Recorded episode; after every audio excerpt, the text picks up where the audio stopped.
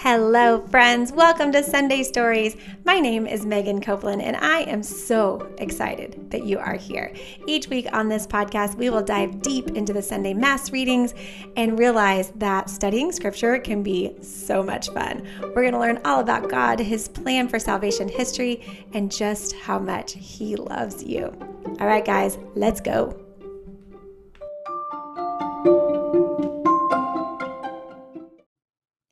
Hello, my wonderful friends. Welcome back to Sunday Stories. I'm excited to see you. Did you know it's still Easter? I told you that last week, but it's still true this week. It's still Easter. I hope you're still celebrating and having fun. And today we get to talk about one of my favorite things. Did you know that you're a sheep and that I'm a sheep and that somehow Jesus was a shepherd and a sheep? It's one of my favorite things in scripture is when we get referred to as his sheep. Do you know why I love it so much? It's because we need to know a couple of things about sheep in order for the readings this weekend to make sense. Now, sheep are very gentle creatures. They don't um, have a lot of like street smarts. they can't take care of themselves. They um, cannot fight off any bad guys. They cannot even find their own food or their own water. They are fully dependent on their shepherd at all times. And I think it's kind of funny. Like I have a dog and he's he's kind of a bad dog. I mean, we love Pepper, but he's a mess. And if you leave Pepper for, I don't know, a minute and a half with food available on the countertop or on the table, he will eat it. If you put food in a bag and like hide it somewhere, he will find it and he will eat the food. And so if he's hungry, he's going to find a way to feed himself. Sheep are not like that. They need a shepherd. They need a shepherd to bring them to food. And they'll bring them and put them in a pasture. And when they're in the pasture, they will eat and eat and eat until the grass is gone.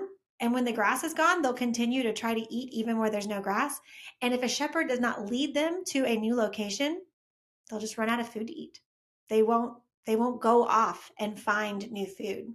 And another thing I love about uh, sheep is they know the voice of their shepherd. And in the readings today, we hear that. He will know my voice. I am the shepherd, he will know my voice.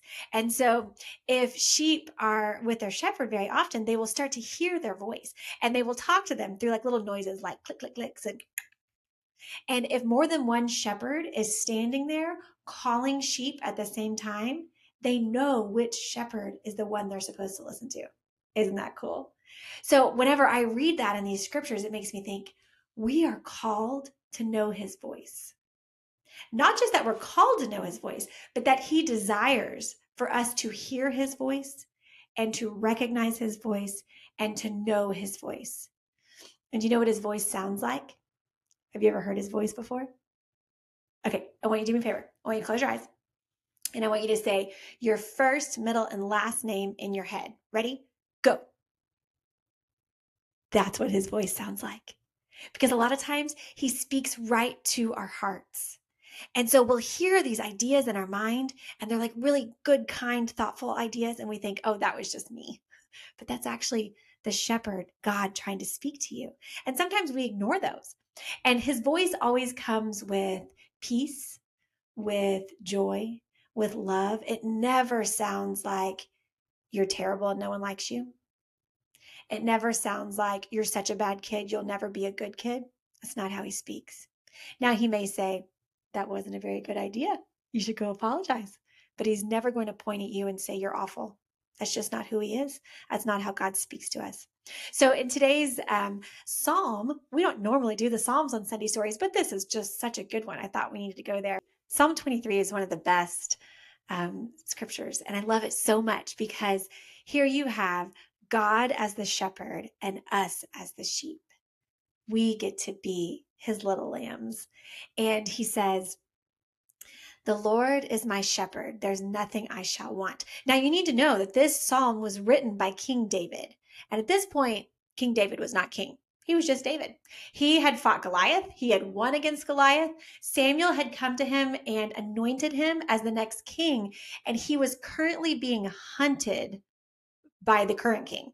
So King Saul did not like that that Samuel had chosen, that God had chosen David to be the next king, and he wanted to get rid of David.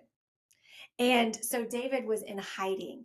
And so it is often thought that David wrote this this psalm while he was in a cave hiding from murderers who are coming to kill him. Now, does that sound like somebody who's at a lot of peace, who like feels really safe and secure to you? It doesn't to me either. So he's saying, The Lord is my shepherd. There is nothing I shall want.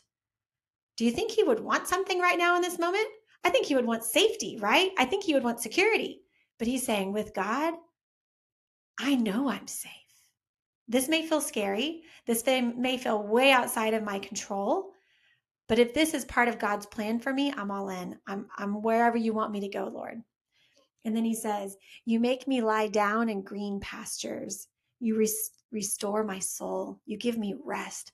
So as he's being hunted, I just have this picture of like big, beautiful green pastures, and David's just resting, probably on the heart of the Father. And God's giving him this peace and this rest that he has not felt in quite some time. And he says, He guides me in right paths for his name's sake.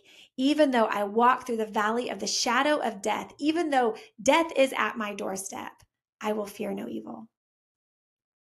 Because your rod and your staff, they comfort me. Now, a shepherd carries a big staff, right? And also our bishops carry those same staffs. So he's saying, with that staff, what a shepherd would do is like fight off animals that were trying to attack their sheep. You comfort me, you give me strength. My security comes from you, Lord. And this one's my favorite part. And he says, and you make a table for me in front of my enemies. You spread out a beautiful table of food and fine wine and drinks in front of my enemy. So he's saying, like, I know that I'm being chased, that the, you know, the devil does not want me to be the next king, but it's okay. Because in front of my enemies, Lord, you have given me a table and it's beautiful and I can trust in you. And it says, Surely only mercy and goodness will follow me the rest of my days, and I shall dwell in the house of the Lord forever. It's pretty cool. So I like Psalm 23 because it reminds me anytime life feels really out of control, I can go back to that moment of David and think, I'm held just like he is what I'm facing is not nearly as bad as what King David was facing. And if he could feel the goodness of God, if he could let the Lord anoint him with oil, one of the things that shepherds do is they pour oil over the sheep's head and they rub it in very gently. And that's one of the things you anoint my head with oil. And so if he could feel that from God, I can too. And it reminds me too to be that little sheep that doesn't try to handle things on my own He's not fighting off that enemy with his own stick. He's letting God fight that battle for him. And he's trusting that he can just be meek and mild and lay in his lap and let him fight all his battles. All right, guys, see you next week.